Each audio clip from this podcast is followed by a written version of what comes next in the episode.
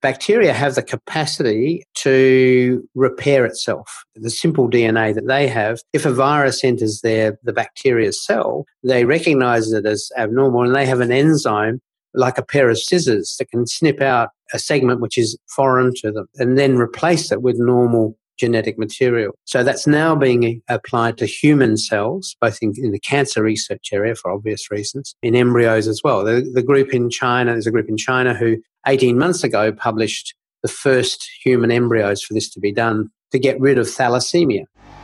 A wise man once said. A wise man once said. The best way to predict the future is to create it. You're about to experience a next level show.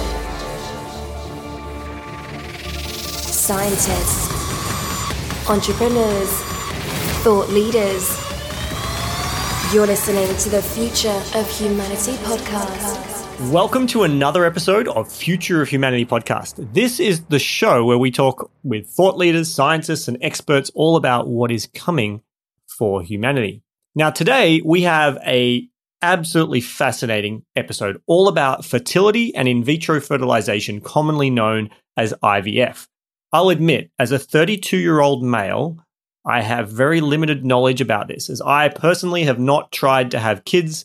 Uh, so this is was a very kind of foreign topic for me. However, what I learned in my research and in this episode and the discussion with our expert was truly fascinating and eye opening for me in very many ways. So I highly encourage everyone, no matter your age, sex, or location, that you listen to this episode. So, who am I joined in this episode to discuss this topic? I'm joined by Professor Michael Chapman, who is one of Australia's most highly profiled and respected fertility specialists.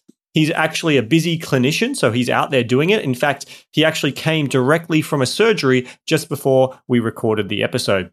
He's also personally been involved in fertility care, resulting in over 3,000 pregnancies personally.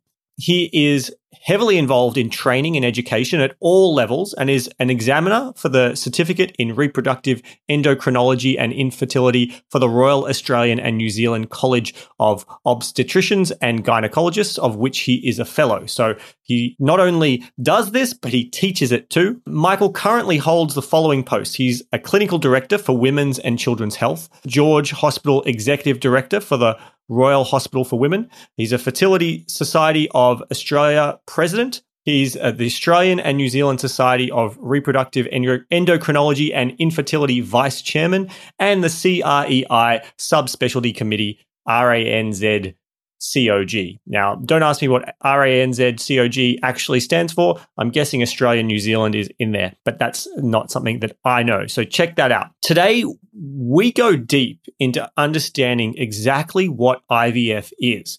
You know, where have we come from over the last 40 years? And what are the improvements that have occurred in the technology and success rates, etc.? Then we talk about the new technological opportunities that are in front of us, and in particular in the IVF and reproductive space, as well as some of the ethical issues that they potentially raise. So, really fascinating there. We also talk about the falling fertility rates. Now, this is an episode you definitely want to listen to if you are about to or you're actively trying to conceive. There is some great information that you may already be aware of, but if not, you definitely want to listen to this. But I would also say if you're not actively out there or considering or even in need of IVF, I would still encourage both men and women who just better want to understand this incredible technology, as well as what's happening with both male and female fertility around the world, to listen in. So let's just get straight into it. So I'm really excited for today's episode because we are joined by Professor Michael Chapman, who has uh, generously said I can call him Prof because that's how all his friends refer to him. So I'll be referring to him as Prof. And reason I'm excited is at the time of recording, it is, I believe, in a week or so, a month's time, the first IVF baby is turning 40. Is that right? Yeah, 40 years ago, um, this baby was born in the UK, made front page headlines because it was the first test tube baby. It brought with it huge amount of controversy that you could make a baby in a test tube. At that point in time, probably the public was 80% against it. If you asked the public that we were playing with nature and we shouldn't be doing it. it was a culmination of nearly 20 years of research from, from two or three groups around the world, one in Australia, who, who actually just missed out on having the first IVF baby. They had an ectopic pregnancy before this one was actually Louise Brown was conceived. Um, and but the boys in um, in Cambridge, uh, Steptoe and Edwards, uh, made it all happen. And even at the Royal College of Obstetricians and Gynecologists, of which Steptoe was a was a senior member, he got howled down by other gynecologists saying it was a fraud. Wow. We've come a long way in that time. It's now estimated that over 7 million babies worldwide have resulted from the IVF process. Wow, that's uh, that's amazing. Here in Australia, um, we are over 200,000 babies, um, which, if you think of a large provincial town like Hobart, we would have populated that city mm. uh, over that period of time. So it's um, a major contribution. We are 4% of all births in this country. Wow. In Japan, it's 5%. Uh, many other countries, it's it's only one or two percent. But even in the states, where there's not much funding from the public pocket, uh, it's getting up towards two percent of the population, and that's a big population. Wow, and you you touched on a couple of things there. I mean, one, I know you've been involved in you know fertility care for was it going on 35 years? I think I read. Yeah, I, I put my first embryos back at the end of 1985. Wow, which is before I was born. That's fantastic. And, and, you know, the other thing that you touched on is just how much of a controversy it was back then. What are we seeing today? Is there still as much controversy or even any controversy around IVF as it stands today? There's always controversy about IVF today. Gotcha. no, the basic concept of taking a sperm and an egg, fertilizing them outside the body and putting that back. I think everybody, well, virtually everybody but the Catholic Church sees it uh, as a major step forward in medical technology. It's enabling people who weren't previously able to have babies to have babies. Hmm.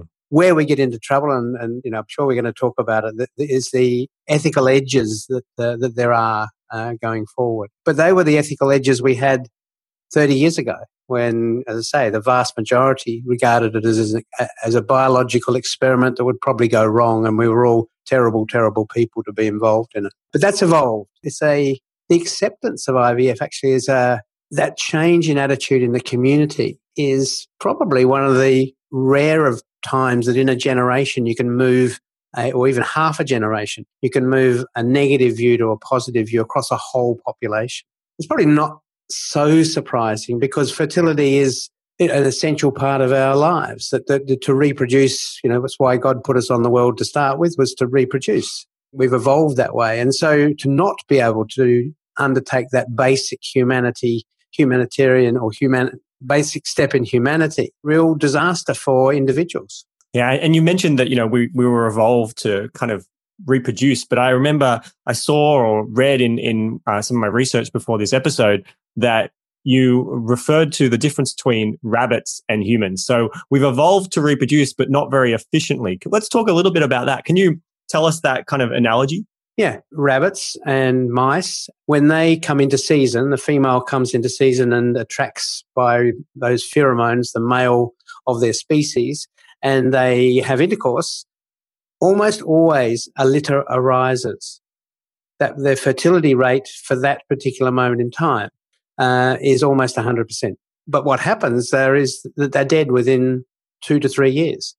You don't get a rabbit living for very long, or a, and a mouse even less. What we, uh, as humans, however, uh, and our reproductive life, well, female reproductive life stresses, stretches from 13 to 45, a long, long, long period of reproduction and a coming into season in a sense um, uh, once every month. So that's uh, 12 times a year. If we got pregnant every time, we wouldn't be here today.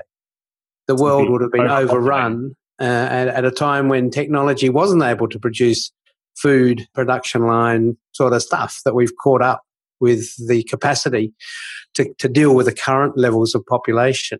Whatever whatever it is that causes evolution, one of the things that we evolved uh, in such a way that we were inefficient reproducers, that the odds of a pregnancy in any one month of an egg being released for a, a human at most around 15%. In my view, that's that's probably a misconception. I think a general view. I mean, uh, maybe this was taught to us in high school in in sex ed, but if anything, it was probably the other way that it was like, don't have sex because you'll fall pregnant. It was it made you feel as if every time you had sex, you were going to get pregnant. I, I think from an expectations, I'm sure what you do very much has a lot of managing people expectation.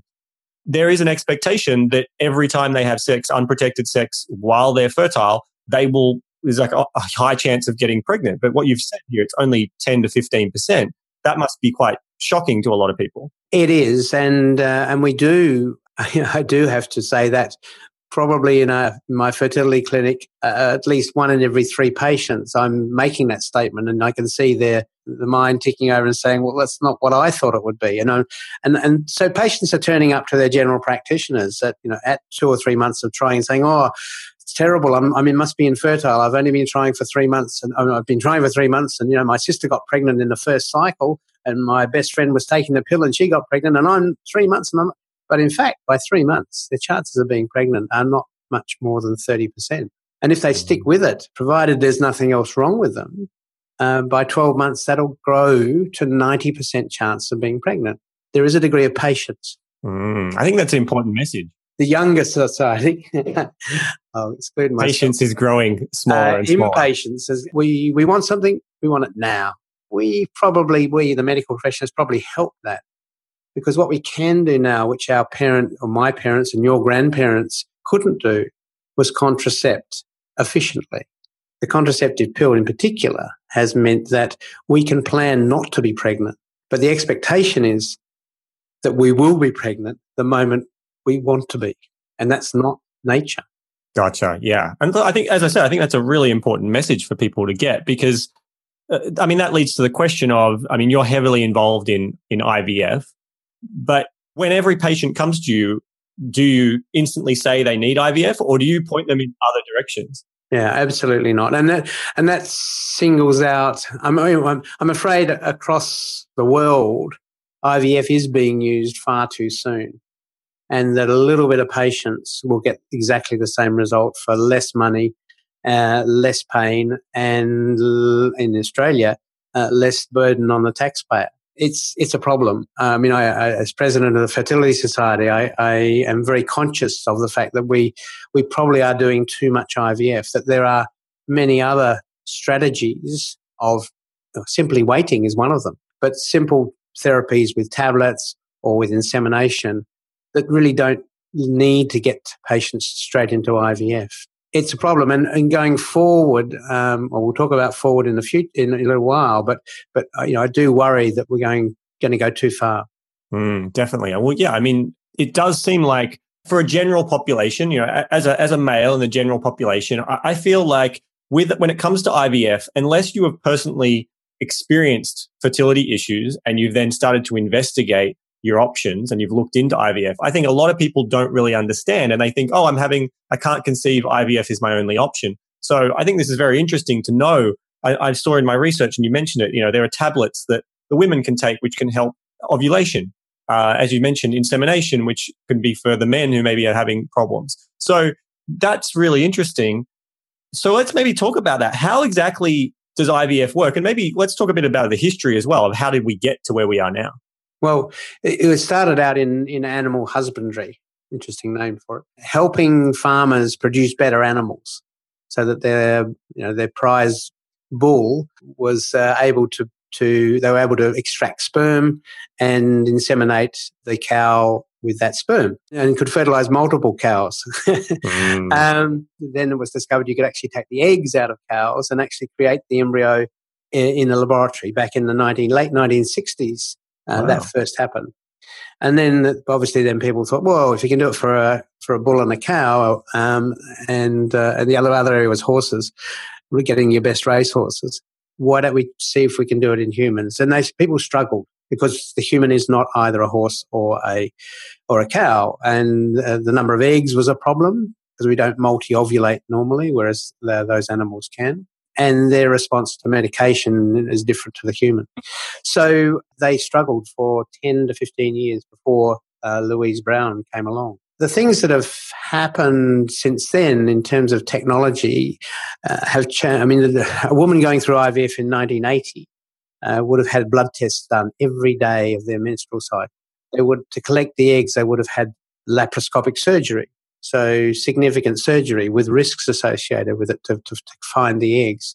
We now have vaginal ultrasound, and really, it's really a very simple uh, procedure to, to actually extract the eggs. Tell my uh, junior doctors that I could treat, teach monkeys to do an egg collection. And the, from the patient's perspective, medications that they took were twice daily medications of injections Today, there are still injections, but they are very minor, uh, tiny needles. And there's even a drug now which is long acting, so you don't need to take needles every day. So there have been major steps to make the burden of treatment for patients so much better. But in a laboratory, that's probably where the biggest changes have happened. That we've, we, if we think about it, what we're trying to do is mimic the fallopian tube where fertilization occurs naturally in the uterus in the, in the human and uh, also the conditions in the uterus when the egg, the embryo comes down the fallopian tube and lands in the uterus of five days after ovulation to attach and become a pregnancy. Those conditions have really taken 50 years to work out, but we're getting better and better. So we know, for instance, that the embryo needs more sugar in the first day or two and then should change over to, because it doesn't produce that its, its energy itself.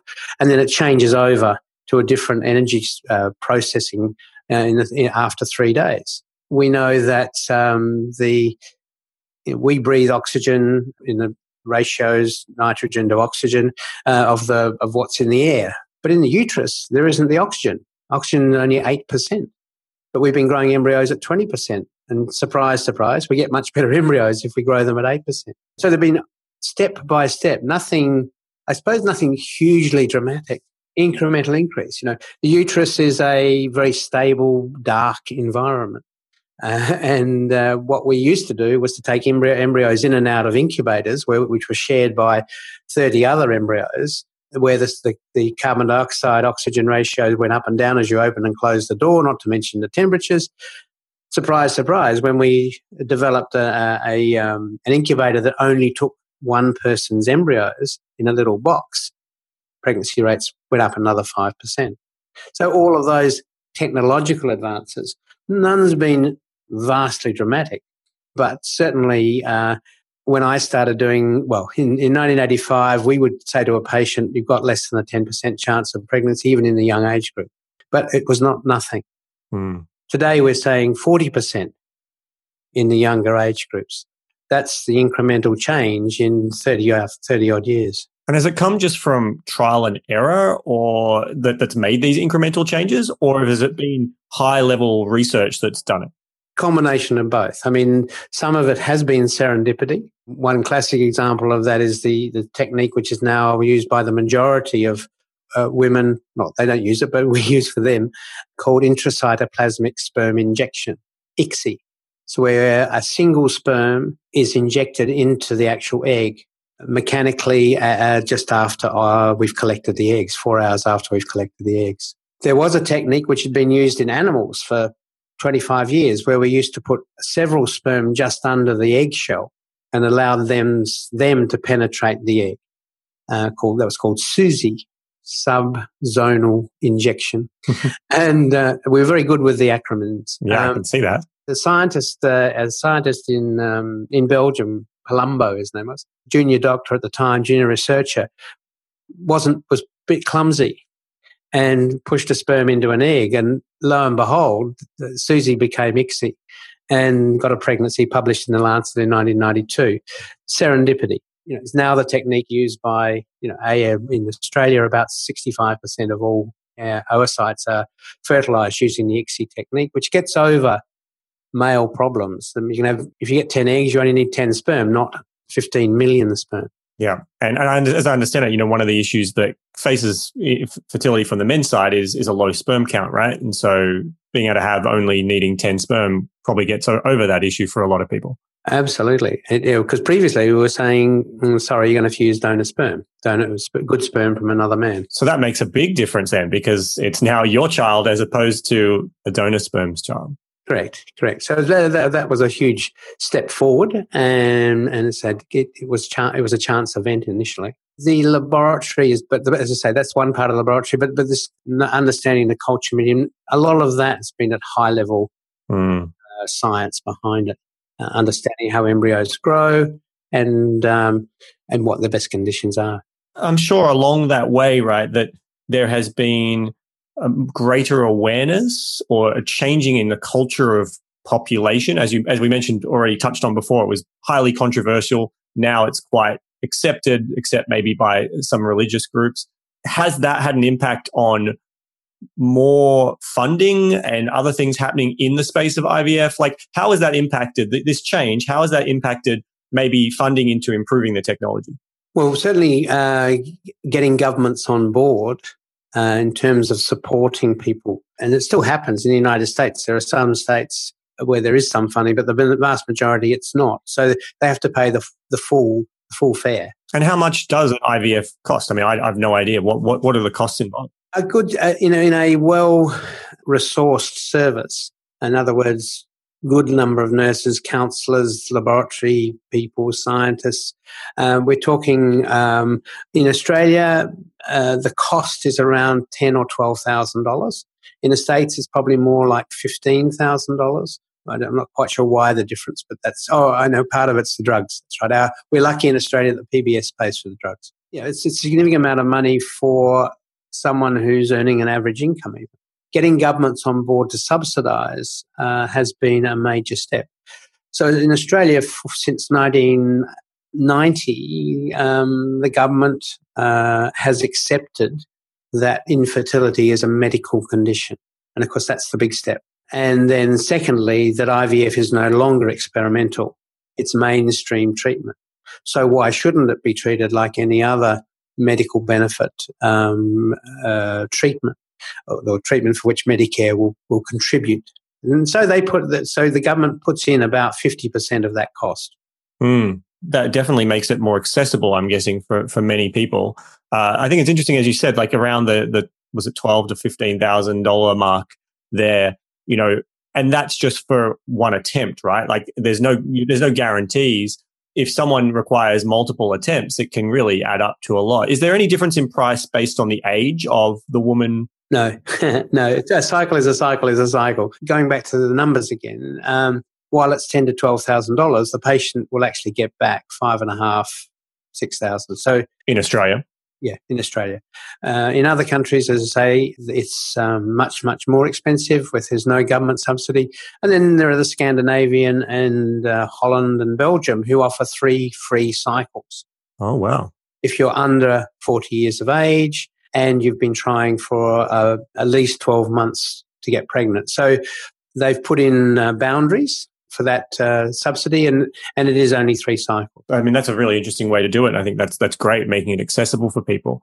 This kind of leads, I suppose, into we've talked a lot about why they people are going for IVF, and we've talked on the fact that it's not necessarily needed in all cases, and some people just need to be patient or look at some other options. Let's talk a little bit now about where things are headed. If we think about these micro incremental changes that have, I'm sure, have reduced the cost, have improved the rates of success what what's kind of happening in the industry right now? What do you see? Do you think we could ever get to a guaranteed hundred percent success rate, like you know, many years in the future, or do you think that's not medically possible? What where are we headed? no, we'll never get to 100%. And the reasons for that is uh, basically biology. Why is it only 15% per cycle? How do, what are the, what are the breaks that are that are in there that that prevent us from being less fertile in nature? And it starts with the egg it almost finishes with the egg, in fact, because the sperm contribution in terms of success or causing failure is actually a, a, a small part, probably 5%. We can blame the sperm. Almost always it is the, it is the genetic makeup of the egg that we know that the eggs are, even of women in their 20s to 30s, uh, 50% of them are genetically abnormal. Wow. For some reason, uh, we've evolved of, of having a slightly more complicated process to get to um, the right number of chromosomes. And, and, that's one of the areas of, ac- of, of academia that uh, is really high tech and, and has exploded since we've been able to do genetic testing to down to the level of the, the DNA and the, and the bits of uh, that make up the DNA. And what, what we what we increasingly are, are finding is that the air, if you've got 50% chance of talk about a 30 year old, 50% of her eggs are abnormal. Now they may fertilize, or they may not if they're really bad. But if they do fertilize, they uh, still will carry that genetic abnormality, which will declare itself either by the embryo not growing on, fertilizing but not starting to divide its cells, or getting to a blastocyst, which is the, the stage just before attaching to the uterus. And when we biopsy those embryos, even then 50% of them are abnormal at that age. How do you change that?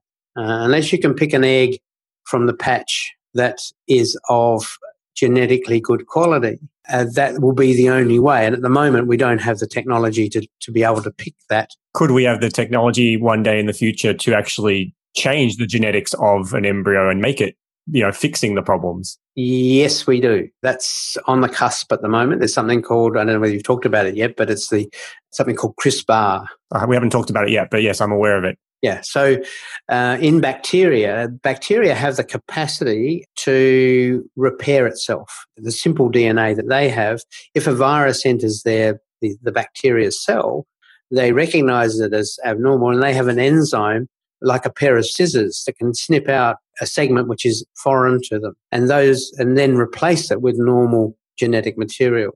So that's now being applied to human cells, both in, in, the cancer research area for obvious reasons, in embryos as well. The, the group in China, there's a group in China who 18 months ago published the first human embryos for this to be done to get rid of thalassemia. So a, a single gene defect that we know about, and uh, they were able to chop it out and uh, replace it. The only problem was the scissors weren't as um, were a bit more random, and they caused a whole pile of other abnormalities. That they so, but they technology's not there yet. If we think about where it's going to head to, we're already on the cusp of doing that, so it could happen. Yeah, so it could happen absolutely. So we may move towards the perfect egg, but then there's also uh, the uterus itself, and and the lining of the womb plays a vital part in that process. And again, we're learning more and more again through genetics we're understanding there are now fingerprinting of the cells at the time of implantation of the egg that seem to be more optimistic in, in an ongoing pregnancy situation. But again, that's technology that's not yet at its uh, um, development, a stage that really can be properly applied. Although around the world there are people selling tests for these desperate couples uh, when everything else seems fine. Um, you can send a sample of your lining of the womb to Spain, and $1,500, they'll tell you whether it was in synchrony or not. Uh, with the timing that you that the doctor thought of. randomized controlled trials have not yet proven a benefit. But yeah, I was just for, for those you know listening, the look on his face shows that he's skeptical and not recommending that you, you necessarily go and do that. Often do it. No, absolutely not. And, and and sadly, I mean, one of the the serious issues in infertility is that the desperation that uh, couples have to be to have that wanted baby means they will do things that are unproven uh, and expensive on the basis that somebody said it might work. Mm. There's a classic example at the moment. Again, the immunology side of things. You know, the, the is half foreign to the mother because the, it carries the father's genetics. So the body does something very strange in allowing it to be there. So there's an interplay in the immunological system between tolerance.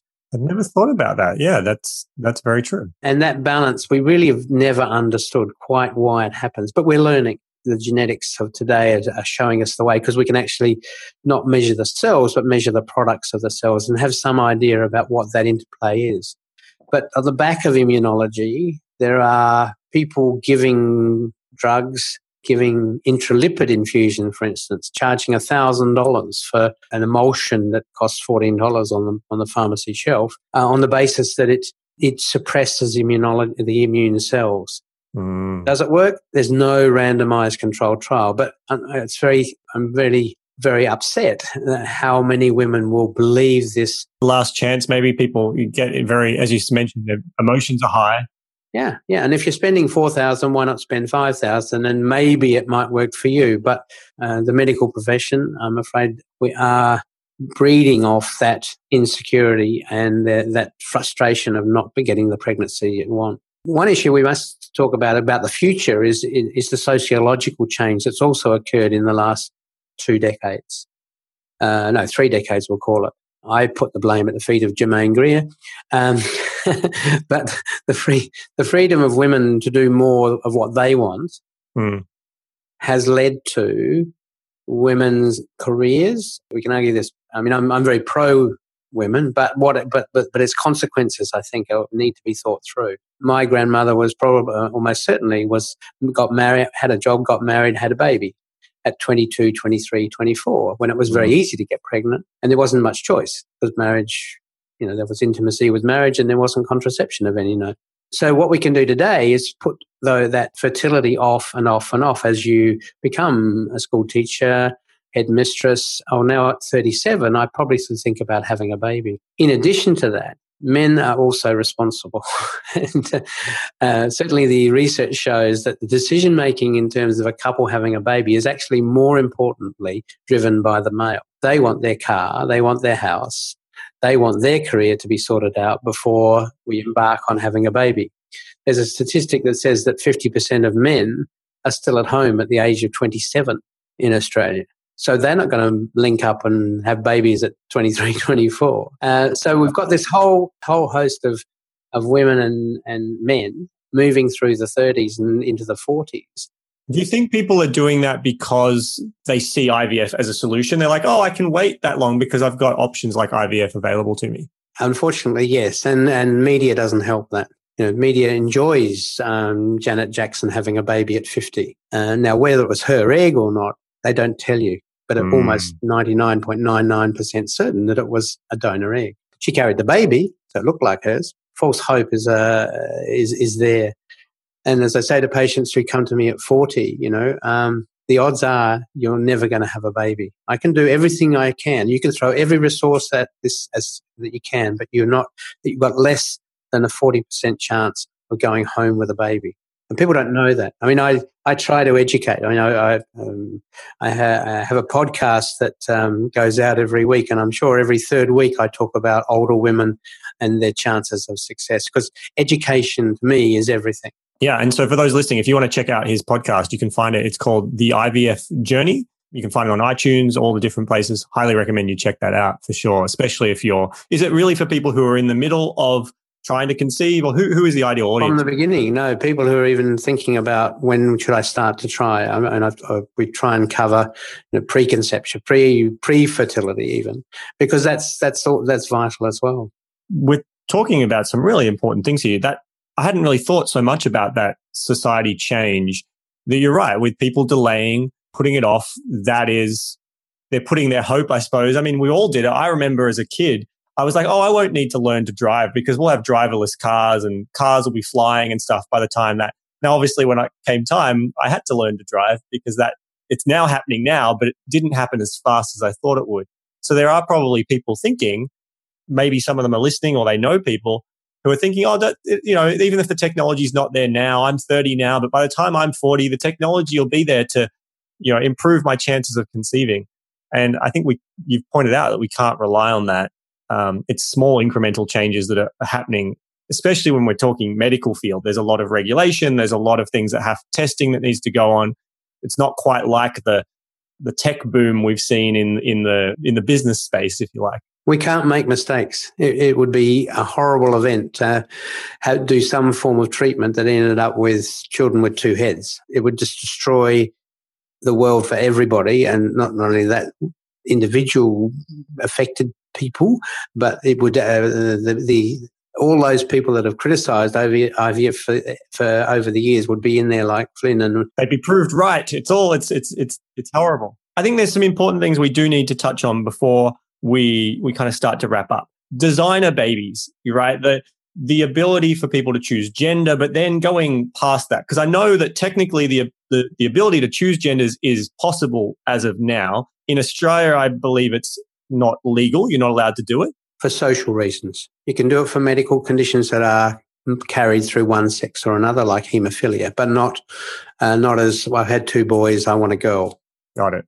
Right. You know, so that that's definitely that's a trend that society is probably over time going to change its stance on that and possibly demand it.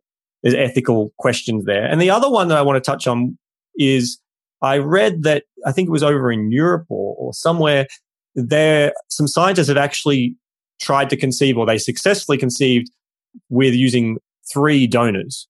Yeah, that's yeah, and uh, in fact, there's a Senate inquiry going on at the moment, from driven by the mitochondrial disease uh, lobby, which are very fairly saying there is a way to avoid these metabolic diseases that kill infants in the first year or three of life that can be diagnosed at a carrier states. And what can be done is that the mother and the father contribute their gametes but the mother, who's the carrier potentially of the disease, her mitochondria get swapped for a woman who is not affected by the disease. So there are that's why the three parent comes from the mother, the father, and then this small amount of, of mitochondrial DNA, which comprises less than two percent of the baby's total genetic makeup. So the you know the ninety eight percent um, their mother and father, but the extra two percent means they avoid this, these terrible diseases, the mitochondrial uh, diseases.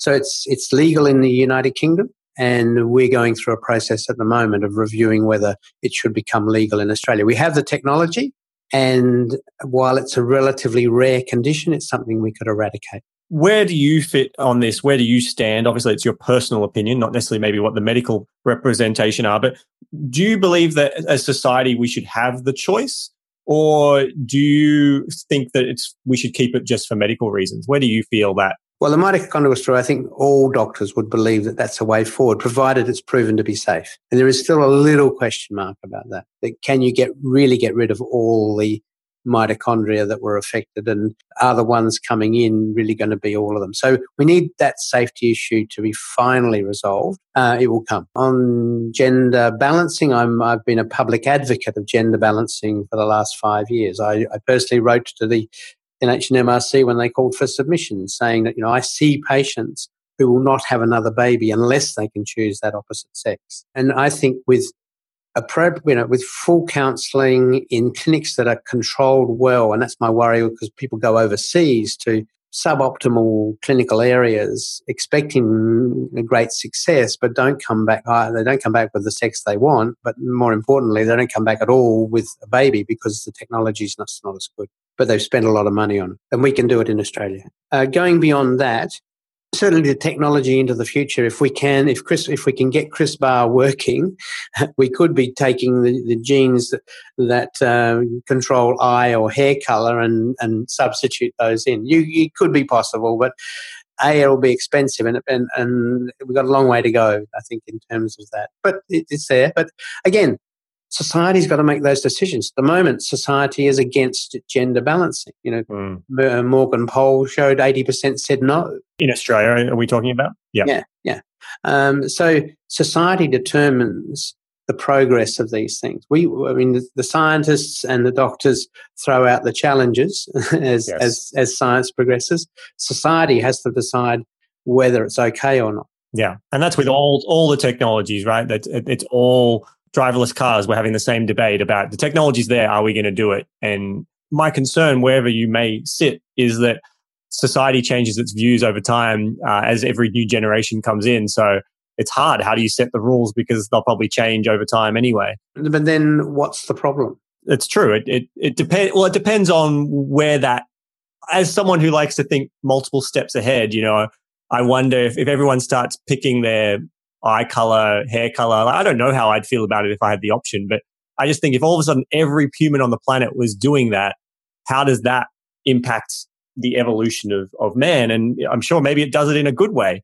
But then there are certain many things, if we go through history, there are many times in history that we did things like introduce foxes and uh, all sorts of things to that we thought was a great idea, and then in hindsight, we've gone that was a terrible idea. I'm an optimist, and the society will work itself through these things. And if there are problems, it will set new uh, boundaries. If that's what is thought to be the, the case, and I don't, I, I, I still think the majority of people will, or the population will determine in the in the fertility area and and the and the um, adjuncts around it and they'll determine the boundaries and they'll be given every opportunity to.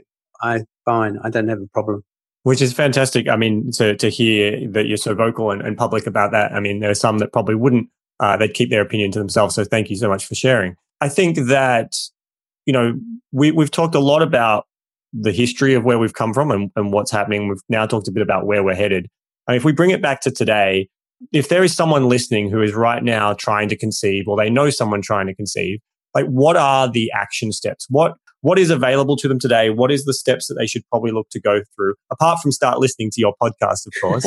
Um, of course. What should they do? They need to find a general practitioner who is knowledgeable. And I'm afraid I churn out medical students, you know, thousands over the years. And I would say very few of them uh, have the depth of understanding uh, to deal with infertility. Uh, so if you are trying and you've been trying for six, 12 months, that'd be my first comment. But, you know, don't, don't rush into believing that it's going to happen tomorrow. So six to 12 months, there's kind of the, the time frame and then consider your other options. Where to go, yeah. And then go to your GP and ask the GP to be referred to a fertility specialist.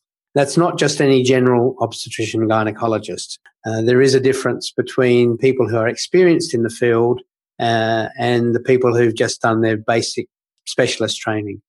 Indeed, in Australia, we have something called the Certificate in Reproductive Endocrinology and Infertility, CREI. Uh, and around Australia, there are 70 odd of us who have done an extra three years of training purely in infertility and, and hormones in the female. Uh, and if you have an opportunity to have someone in the is accessible to you, that's where I would be saying your GP should be sending you. And uh, you can find those through the, the Royal College site or even uh, on the, website of the CREIs. But they're the people with the depth of, of, of knowledge to give you the right answers, not rush you into IVF not say go away and do nothing, but to actually lead you through a rational, stepwise approach to getting pregnant. The vast majority will get pregnant.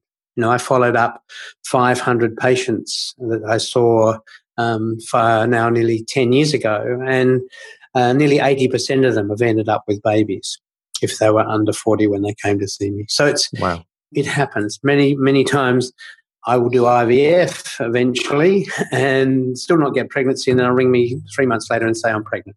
25% of women, in fact, who go through IVF will be pregnant on their own in the next two years. Wow, that's an interesting statistic. So, all right. So basically, patients, we've kind of talked about patients, then go to your doctor and ask to be referred to an actual specialist who knows what they're doing, who can give you a plan and review your case and look at what's going on. Because I think I, I you know, one of the most important things you mentioned either earlier or in, in previous research I did, that one of the first steps is to diagnose what's the cause. Why?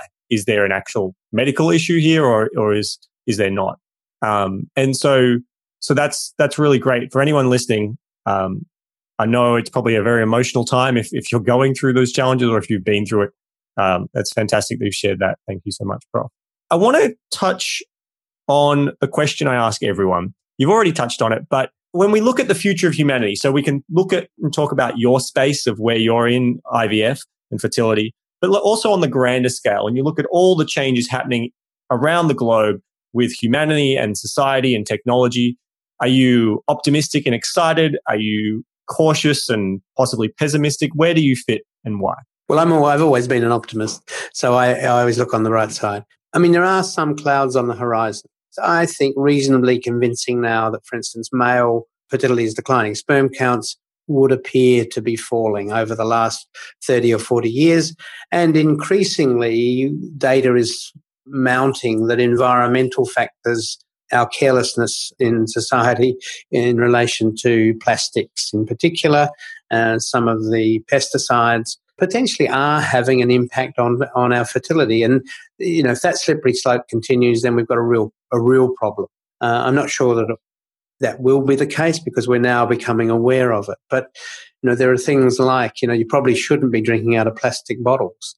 That you know, while each one is a minuscule effect uh, mounted over time, there is evidence that there is a relationship between semen quality and, and the mounting of these up in your body. Interfering with um, they're called endocrine disruptors. They interfere with the receptors for male hormone. Uh, some of them bind the same way as male hormone and um, and therefore block the normal effects of, of androgen. To me, that's a worry. And if it's happening in men, I, I can't believe it's not also happening in, in women and the quality of their eggs, although it, nobody's really documented that uh, trend to date. I suppose the other so- is the sociological issue of getting together as a partnership later on in life and then putting off uh, childbearing till later on. So that's another area. But you know, on both of those fronts, as an IVF doctor, I see a very optimistic future for, for IVF because we can overcome many of those problems. But that's, that's being uh, perhaps too materialistic. But uh, you know, in general across the world, I mean, there are worrying um,